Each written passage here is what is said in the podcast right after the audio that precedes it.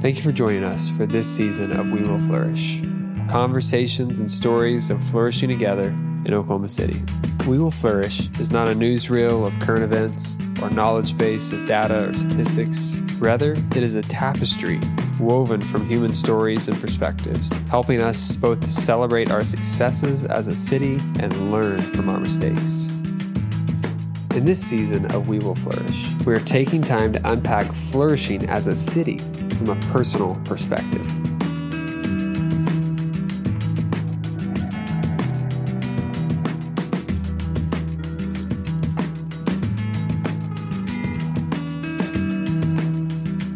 Our city and our nation can't move forward well because we lack the roundness and the beauty that comes from diverse perspective.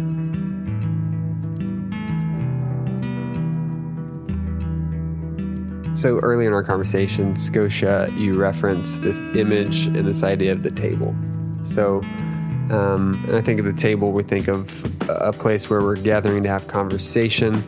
Um, and you think about the home and community, but you also think about the table as it relates to decision making as well, the table. And so, uh, in Oklahoma City, from your guys' perspective, where are we falling short at having a diverse representation at the table needed to make the change we want to see?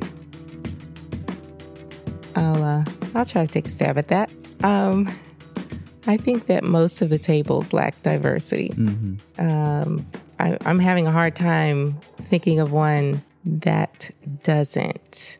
Probably in the area of the arts would be one that I would say is natural has a natural affinity to include diverse voices. But um, when I think of the table of decision making, I'm having a really hard time thinking of any of them. right. And I think that that's part of the challenge that we face is that we don't have, because we don't have diverse representation, those who are able to be at the table, who were born at the table, who, Mm-hmm. you know, the table sits in their backyard, one, don't realize how far someone has to travel Mm. from a different perspective to even sit at that table. And I, um, with my diverse group of friends, I jokingly say, you know, we show up at these tables of decision making and we look polished and we, you know, we speak articulately and we have things to contribute. Um, but they don't see, our counterparts don't see that we're bleeding from a very long and painful and dangerous journey to get to the table. And so, Yeah. and don't want to see it. They don't want to see the scrapes. And so then you have to like, you're bleeding and you're covering up a little bit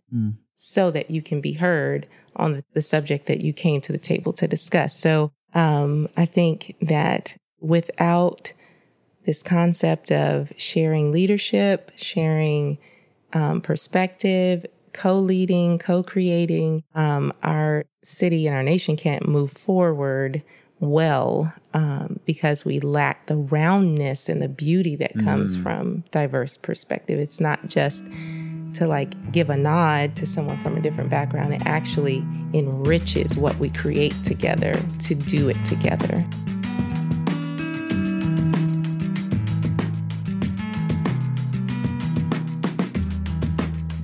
If you think about all the different kinds of decision making tables, government tables, business tables, nonprofit tables, church tables, there's, there's all these different kinds of important institutions that affect.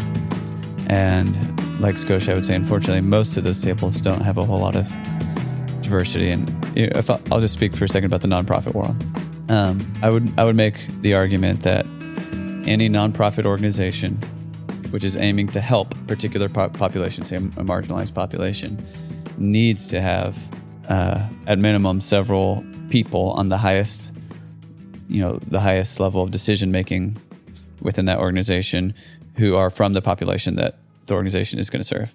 So if if um, we're talking about a nonprofit serving a majority African American community or a majority Latino community or what, whatever, like there needs to be multiple people from that community that have that ethnic demographic background on the board. So with some of the work that we've done in South Oklahoma City, our church has helped catalyze some nonprofits.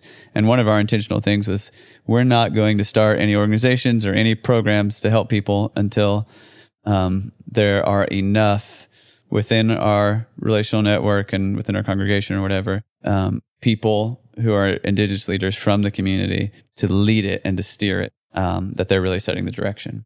So, you know, more than a decade down the road of, of living in the community, working in the community, now we've started several organizations. Um, but there have been so many times in which you've got a, a boardroom conversation and there's all people from all kinds of different backgrounds, all kinds of different parts of the city.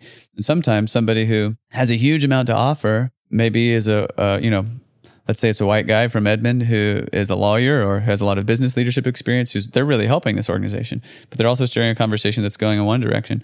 And then the single mom from the neighborhood or somebody jumps in and it's not they're not just there so that the photograph looks diverse. They say, I don't think we're understanding what's really happening in the neighborhood. I think this is the reason people aren't coming, not that. or you know, right. I mean, there was there was one recently where we were talking about um, some some problems that are going on with family engagement and education in the community, and there was a uh, woman on the board who just um, spoke up and said, "Hey, my mom is a poor Hispanic mom from this community, and I grew up and went to school in this community, and I think that the board is underestimating the resilience and creativity of people right now." they are 100% committed to it. We need to change the conversation and start brainstorming about how we're going to get them the resources they need, you know, in this situation instead of talking about why mm. there's not the engagement that we want. So that that was just a that shifted the whole conversation. Wow. You know? Yeah. Yeah. So I would say similarly, you know, if if a business or if a government wants to serve a city um, that is already the younger generation is already majority minority and um, the whole city is going to be majority minority before long. There, we need that rich diversity of perspective that are shaping how those conversations are happening in those boardrooms. And I could mention those. Are, that was a positive example. I can mention a lot of negative examples.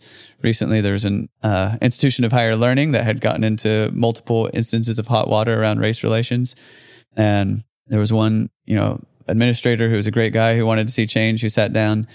Uh, just at a breakfast table with a few African American leaders, and I was in this conversation with them, and and one of the African American leaders just looked at this guy and said, "And your your board, your trustees, all your highest administrative people. If I if I sat down with them and asked them, when's the last time an African American had dinner in your home, or you had dinner in the home of an African American, um, what would they say?" And he said, "I think you would see a big room of people looking down at their shoes, not wanting to make eye contact with you."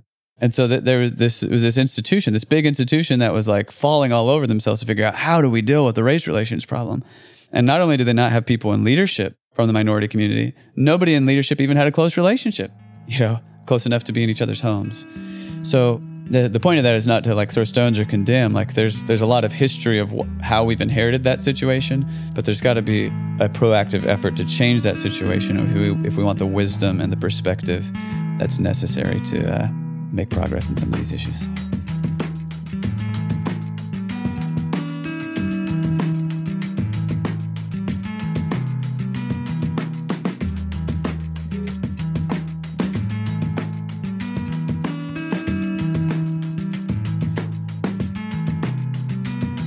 One of the first things that I look at when I look at engaging in some sort of a partnership with an organization or um, just want to know about them, I immediately, like the very first thing, I go to the my our team tab and I look and see who's there, and it and it paints a picture and tells a story of who has a voice in that organization and who uh, whose voices are valued. And um, and and again, that's you know that's surfacey, you mm-hmm. know, um, it is optics without relationship, but um, optics do speak messages. Mm-hmm. And so um, I, that's just what, like, okay. So when I go into this situation, I will probably be, again, one of the only women or, you know, the only African American in that situation. And I have to like prepare myself to go into that in that with that knowledge and kind of discern okay where, where is this group coming from? How much do they know? How far are they in this journey in this conversation? Um, and i'm probably carrying that by myself when i go into that. Right. so i have that extra set of rocks in my backpack as i come to that table to discuss whatever it is that we're discussing.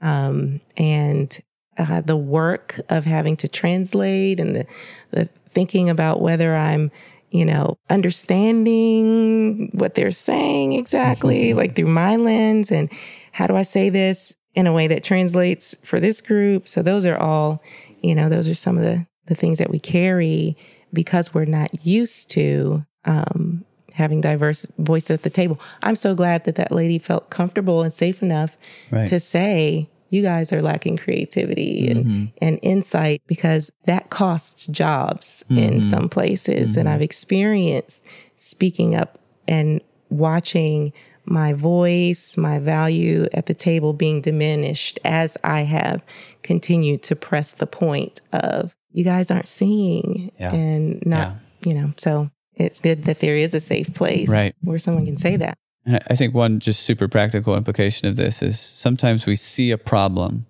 The problem is this 18 year life expectancy gap that you're talking about. Mm-hmm. Or the problem is different educational outcomes in schools in this zip code versus that zip code.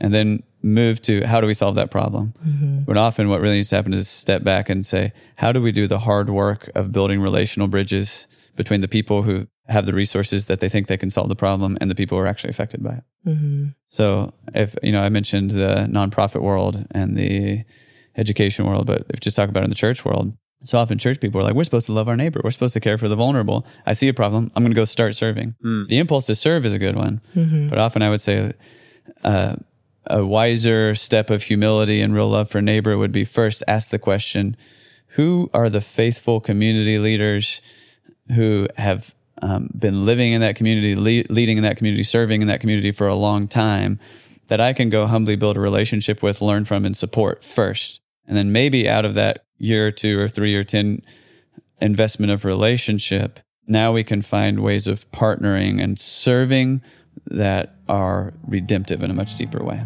Mm-hmm.